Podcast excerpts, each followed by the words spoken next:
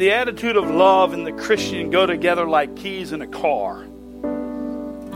It just doesn't work without each other. The car doesn't do you any good unless you have a set of keys in which you can crank it up. And listen, the gifts, uh, the prophecies, all of the mysteries, all of the knowledge, all if I have all faith as to move a mountains, and yet I have not love, I am nothing.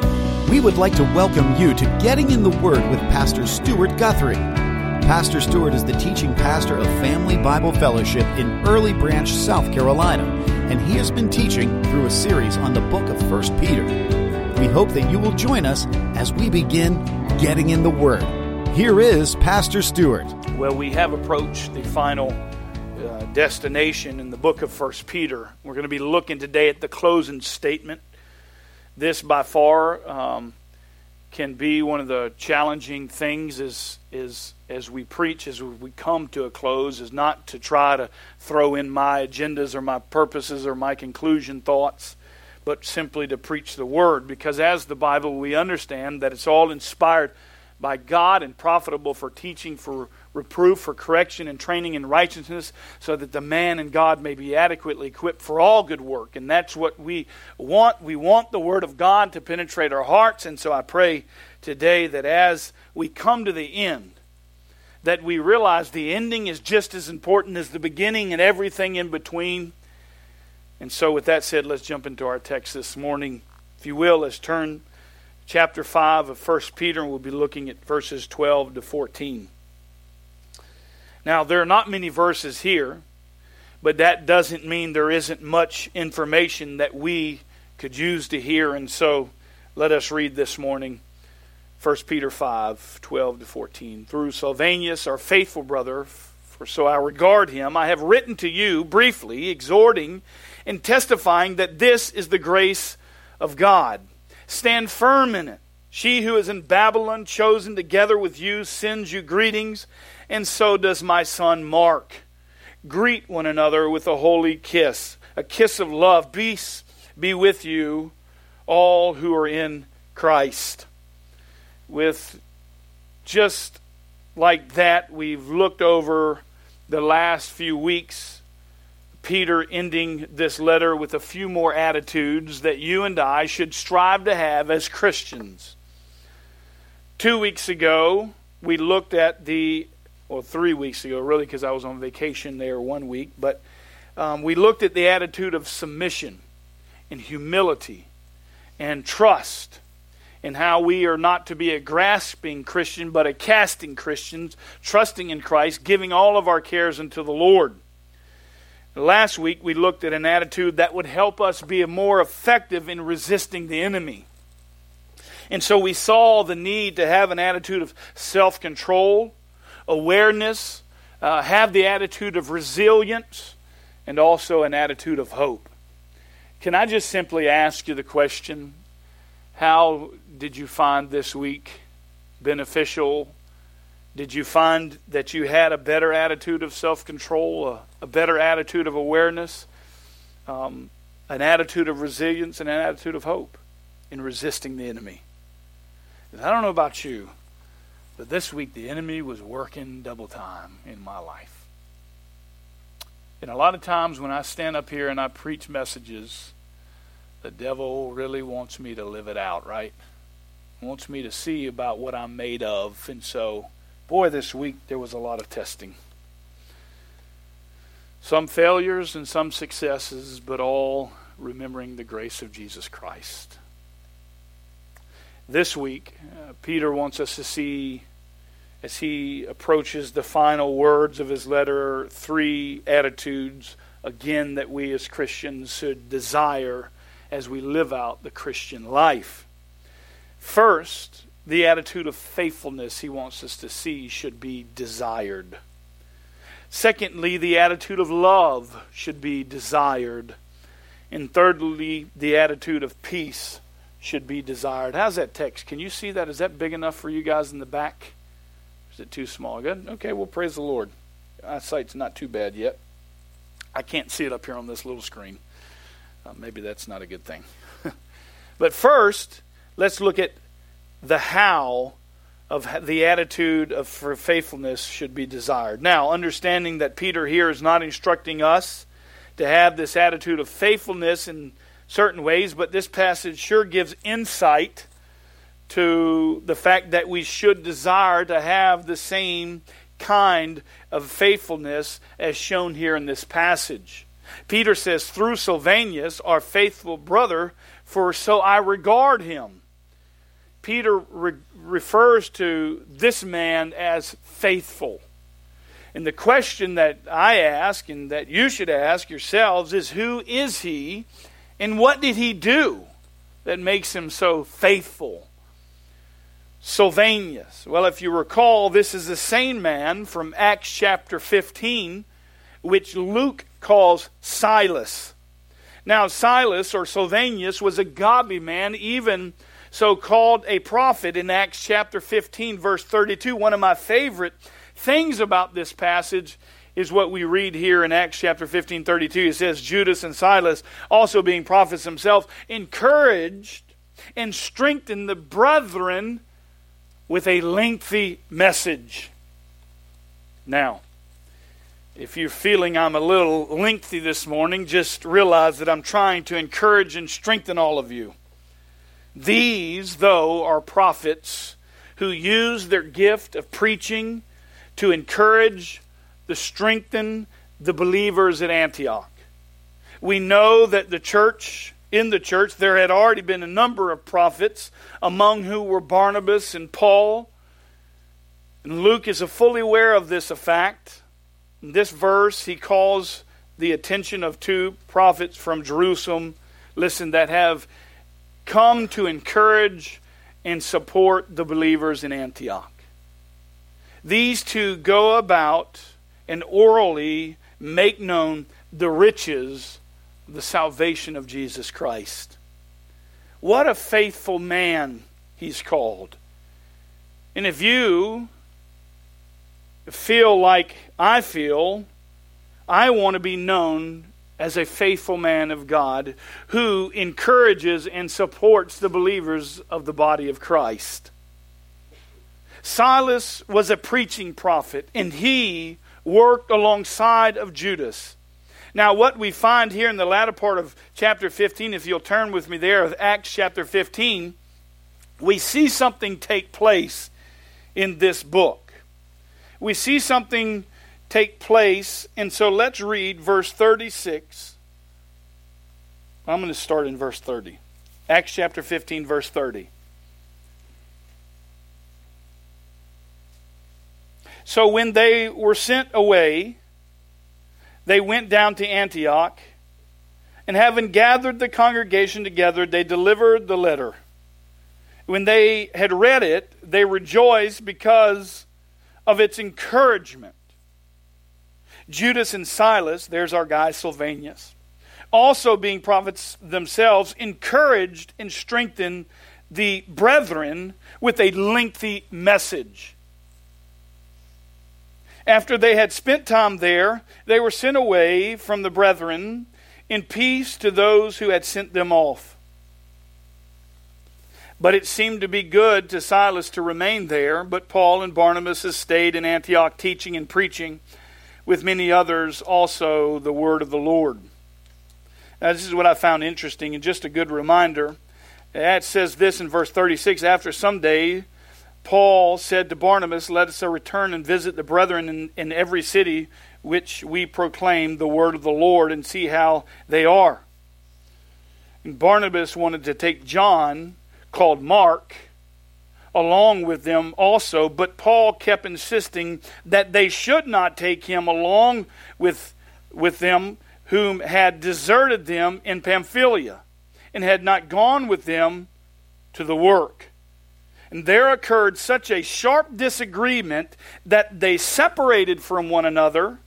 And Barnabas took Mark with him and sailed away to Cyprus, but Paul chose Silas. Silvanus, here again, our guy, and left, being committed by the brethren to the grace of the Lord. Now, Bar- Barnabas takes John Mark and Paul takes Silas and they split up. Here you have some of the greatest men of Scripture having a sharp disagreement about a man named John Mark. But what's interesting is that even in the midst of a sharp disagreement, these men are still considered faithful. They keep serving God no matter the fact that they have a disagreement. Silas was a faithful brother in the Lord. And he was a faithful brother of Peter. And here he is the very man that brings the letter to Pontus, Galatia, Cappadocia, Asia, and Bithynia to all those who were chosen. Now, I don't know about you, but I want to again to be known as a faithful brother in the Lord. And you and I have to ask ourselves the question how are we? Are we faithful brothers and sisters in Christ? And only you can evaluate your life and ask Do I have an attitude of faithfulness unto the Lord? Now, what does that look like in the Christian life? I mean, here we've, we've been talking about the Christians living in a time of Nero where they're being persecuted for their faith. And here Peter is asking them to have an attitude of faithfulness, no matter their circumstances, no matter their persecution, no matter their situation. Are you being faithful? Have this attitude of faithfulness, like this man Sylvanus or Silas who faithfully proclaimed the gospel of Jesus Christ alongside Paul. I want to be known as a faithful follower of Christ, and I want you to be known as a faithful follower of Christ. And as we met this morning in our membership class, we looked at the fact that every single person that has been indwelt with the Spirit of God, that has trusted in Jesus Christ, has been given a gift, a spiritual gift and I believe that it's time that we wake up and that we utilize, utilize those gifts for the kingdom. Uh, I read a book this morning, or at least a segment of Chuck Swindoll's book on church awakening, and he says this the, the church today needs a cup of coffee, a splash in the face because it's lethargic. You know, the church isn't the building, it's the people. And we have laid down as Christians. We don't share our faith. We don't in, stand up for what's right in our culture. Many times. Now, you know, I have to look at myself and I have to say, Stuart, are you doing these things? And many times I fail. Again, we worship a God of grace and mercy, but it doesn't negate the fact that we as Christians are called to have an attitude of faithfulness. And we have to really penetrate our hearts and ask the question have we been faithful? And faithful doesn't mean that we come and we show up at 1045 and we sit down and we listen to what the preachers ate all week and that's what we feed off of. The question is have we been faithful this week to the Lord Jesus Christ?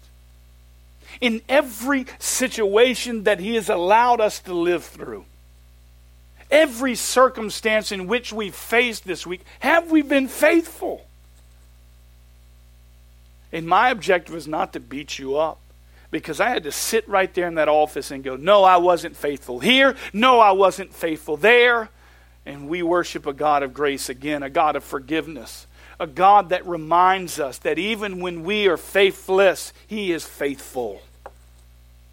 But it still doesn't negate the fact that we have to make sure that we have an attitude of faithfulness as Christians, like this man, Sylvanus. Silas was a great picture of faithfulness.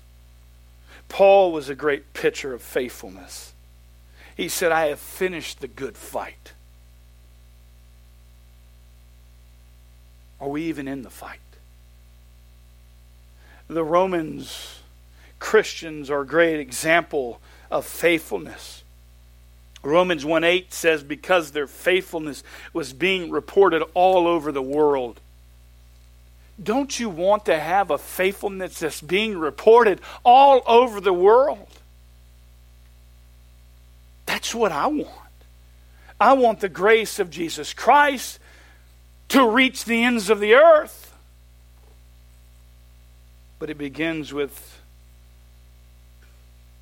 inward evaluation. What will you be known for when you depart this earth? Will you be considered a faithful brother in the Lord? When your kids stand up and give testimony about your life, what will they say? Will you be known as a faithful brother in the Lord? A faithful sister in Christ? Because reality sets in. As I pulled out of here the other day, passing a casket sitting on the back of a truck. What will we be known for? I want to be known as a faithful man of God, a faithful father, a faithful husband, a faithful pastor. Be like a faithful man or woman from Scripture. Men like Isaac and Jacob and Joseph and Moses and Rahab, thought of as a prostitute, but faithful. Caleb, Job, Daniel, Elijah, Josiah, Martha, and on and on and on and on. All of these faithful men. And as I stood here this morning, singing and worshiping, praying for even my own children standing in front of me. Father God, give my son Josiah your anointing, giving him the gift and the ability to desire to be a faithful follower of Jesus Christ. We want to be known by our faithfulness. Look at Peter's faithfulness. He says, I've written to you briefly, exhorting you and testifying that this is the true grace of God. Stand firm. Peter says, I mean, this is a short letter in which I've been exhorting to you. Parakaleo is the Greek word there. For exhorting, it means to urge, it means to plea, it means to encourage. And Peter is doing this even in such a time of persecution and he's testifying that these things that he's spoken, listen, in the last five chapters, are the true grace of God. And here's what he spoke. He spoke of all about the Christian and his salvation. As we looked at the prayer of thanksgiving, Peter's praise of proven faith, plea for holy living, Peter's proclamation for you and I to fear the Lord, Peter's principles to what? Love fervently Peter's prescription to how? Grow in the faith. And Peter pushes for the offer of acceptable sacrifices unto the Lord. Peter's position on who you and I are in Christ. We see all that he spoke on and about the Christian's relationship. Peter's counsel to the Christian's relationship as it relates into the government as it relates into the workplace, as it relates into the family. And Peter's exhortation is Christians' relationships within the body of Christ, within the church. Be faithful in these things, and faithful in all that he spoke about the Christian suffering and service. Peter's directions on how to be an effective witness for Jesus Christ, how to, to, to have effective sufferings of Jesus Christ, suffer for the sake of Christ And the description of the triumph of Jesus. And because he's victorious, we can be victory as well. We can experience victory. Peter's description of the Christian's lifestyle, and what it looks like to be a man and woman of faith, a lifestyle that honors and exalts the Lord Jesus Christ. And Peter's description of dealing with suffering because we live in a life that's fallen and we experience difficulties. And all that he spoke about, lastly, in the Christian's discipline, his exhortation for biblical leadership, And lastly, the exhortation for the faithful flock of God, having an attitude of faithfulness specifically today. All this he has written, all that we have looked at, come from an author that is inspired by God. He was faithful in presenting all the grace, the true grace of God. And he, then he instructs us in the midst of all of these things that he's reminding of us to stand firm. To stand firm. Stand on the things that I've given you, he says, that are from God. Hold an attitude of faithfulness in your salvation. Proclaim it and act like it in your relationship. In submission in your sufferings, remain faithful to the Lord. In disciplines, do all you do to the glory of God and remain faithful. Stand firm. Are we doing that? Are we living that out? And if we're not, then we have to ask the question why? And maybe, just maybe, it's because it's not that important. Maybe it's just not that important. We think it's important, we claim it's important, but the way we live contradicts what we find is important because, listen, that which we desire, we accomplish. That which is important, we take care of. That which is valuable to us, we give effort to. Just look at your life. That which you spend your money on, that which you invest your time, that which you invest your talents, that is what is valuable to you. And we have to make sure that we evaluate ourselves and say, is that which I'm doing temporal or eternal? Because it's really easy to get wrapped up in the temporal. And yet, we're called to have an attitude of faithfulness. Not only should we desire this attitude of faithfulness, but secondly, the attitude of love should be desired. The attitude of love and the Christian go together like keys in a car. It just doesn't work without each other. The car doesn't do you any good unless you have a set of keys in which can crank it up. Listen, the gifts Uh, the prophecies, all of the mysteries, all of the knowledge, all, if I have all faith as to move a mountains, and yet I have not love, I am nothing. Therefore, we must have an attitude of love. Peter says, She who is in Babylon, chosen together with you, sends you greetings, so that so does my son Mark. Greet one another with a kiss of love. Here, Peter is expressing his love for the readers, his wish for all of them to, to know and understand that in the church. And it says, She, she who is in Babylon.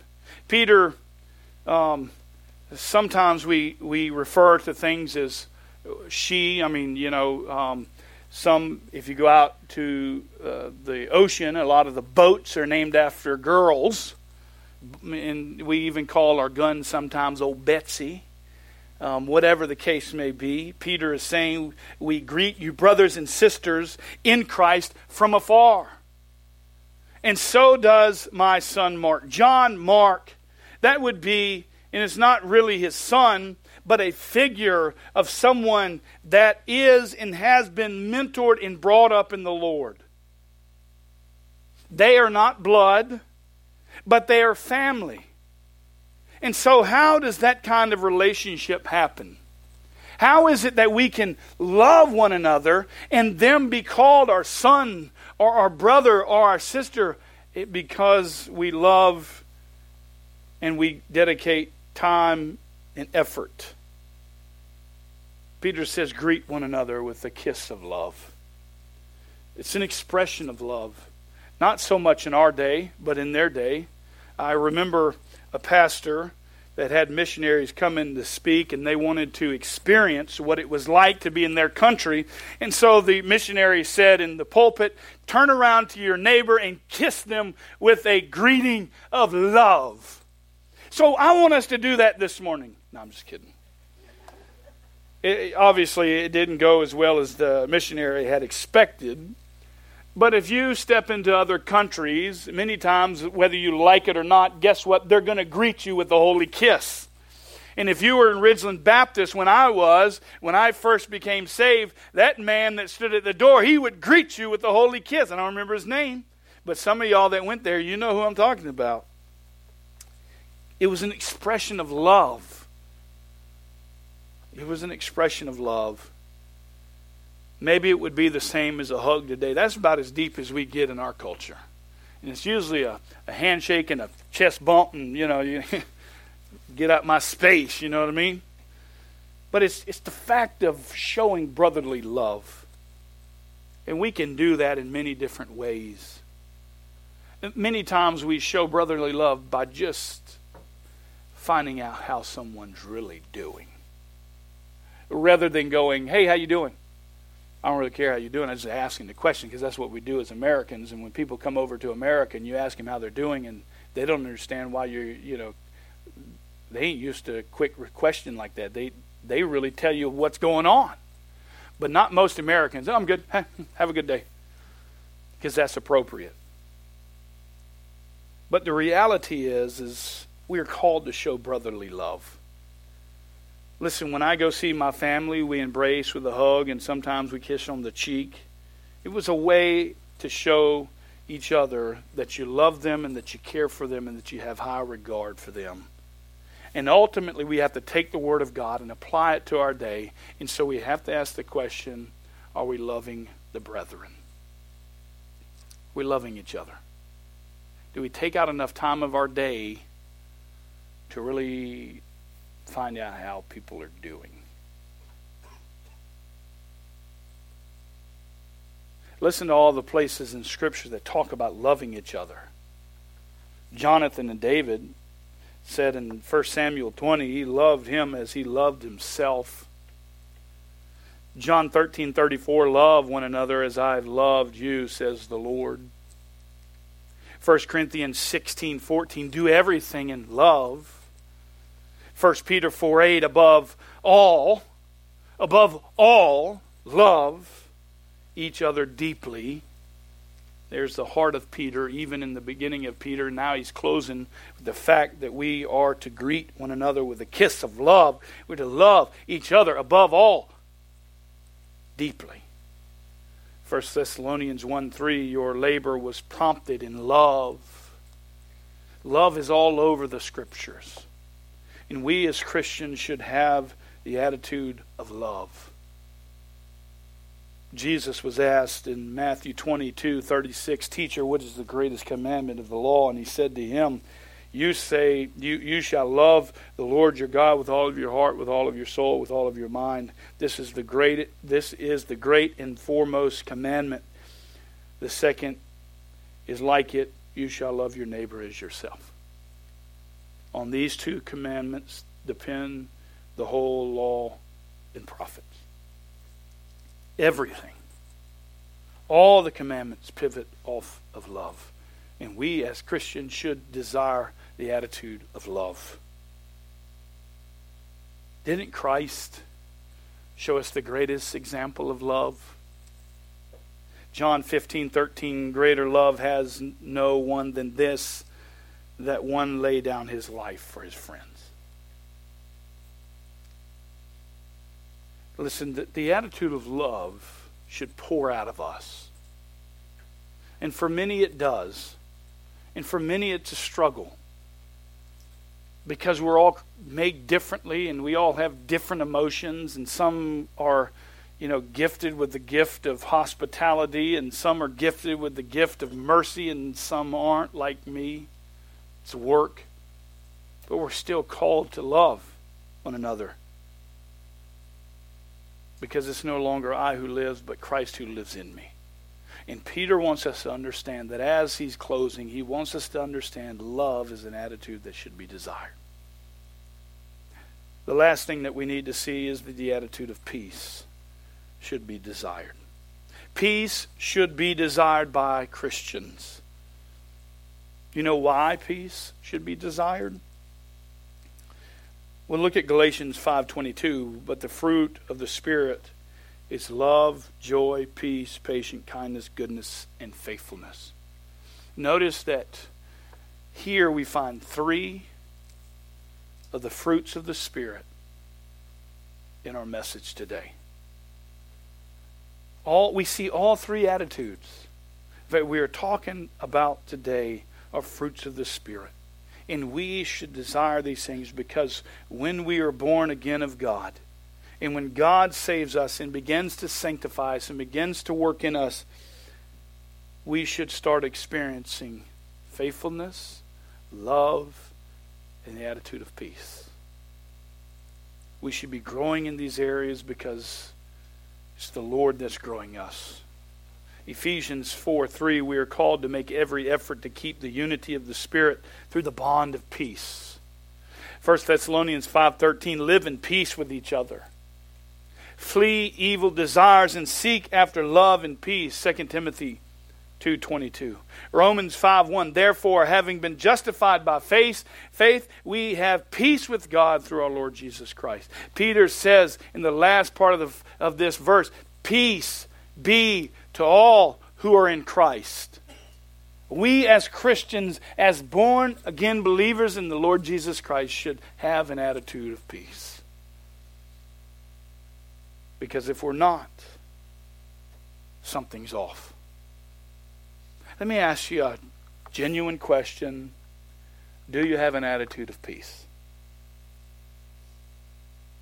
Is your life filled with the peace of knowing Jesus Christ? It should be. The Lord Jesus Christ hopes and desires that our life is full of peace. It's through the Lord Jesus Christ that we can experience this peace this morning. And if you are here and you are saying, Pastor, I don't have that peace, I want that peace, listen, that peace only comes from knowing and understanding the gospel of Jesus Christ. In reminding yourself daily of your need for Christ and His grace. Brothers and sisters, listen, we can't have the peace of God until we are at peace with God. And we can sit there in those seats and we can hold back week after week after week, and we can fail to experience the joy and the peace and the faithfulness and the love of God. But until we place our faith in Jesus Christ, there will be turmoil. And there will be difficulties that we will not have peace about in our lives. You know, there was a time in my life in which I did not have peace. I didn't have the peace of God. And ultimately, it was because I was not at peace with God. And so I ask you this morning are you at peace with God? Because you can't experience the peace of God until you are at peace with God. If you want to know what it's like to be at peace in every situation, cast your sins unto Christ and to be set free. Because there's something special about living a life of peace. And you know, God has blessed my life to be invested by men who live their life in peace. And I watch them live their life. I've watched them go through difficulties. I've watched them experience tragedy. I've watched them experience the difficulties of ministry. And I've watched them do it with an attitude of peace. And what a blessing and an example it has been in an impact on my life. Because I understand and I know in every situation that God can bring about peace. He can bring about peace in your children's life. He can bring about peace in your marriage. I don't care how shattered it is. I don't care how ugly it is. I don't care how difficult it is. He can bring peace in your relationship with your wife, with your husband. He can bring about peace in the relationship with your mother and your father. He can bring about peace in that situation in which you were hurt so many years ago. God is a God of peace we understand who we are in Christ Jesus, we can experience an attitude of faithfulness, an attitude of love, and an attitude of peace.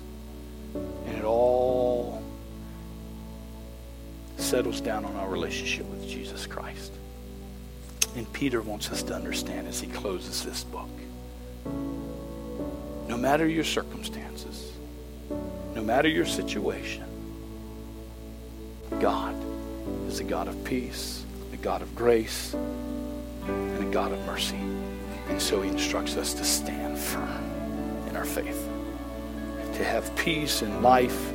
And today you can have that if you will simply rely on Jesus Christ. Place your faith in him, who is able to give you a great and mighty peace that comes from knowing Jesus. Amen. Let's pray. We would like to thank you for joining us on our program today. We pray that you were challenged, encouraged, and hope that you will stay connected with us for the weeks to come as Pastor Stewart walks us through the book of 1 Peter. If you don't have a church home, Pastor Stewart would like to personally invite you to join their worship service at Family Bible Fellowship in Ridgeville, South Carolina.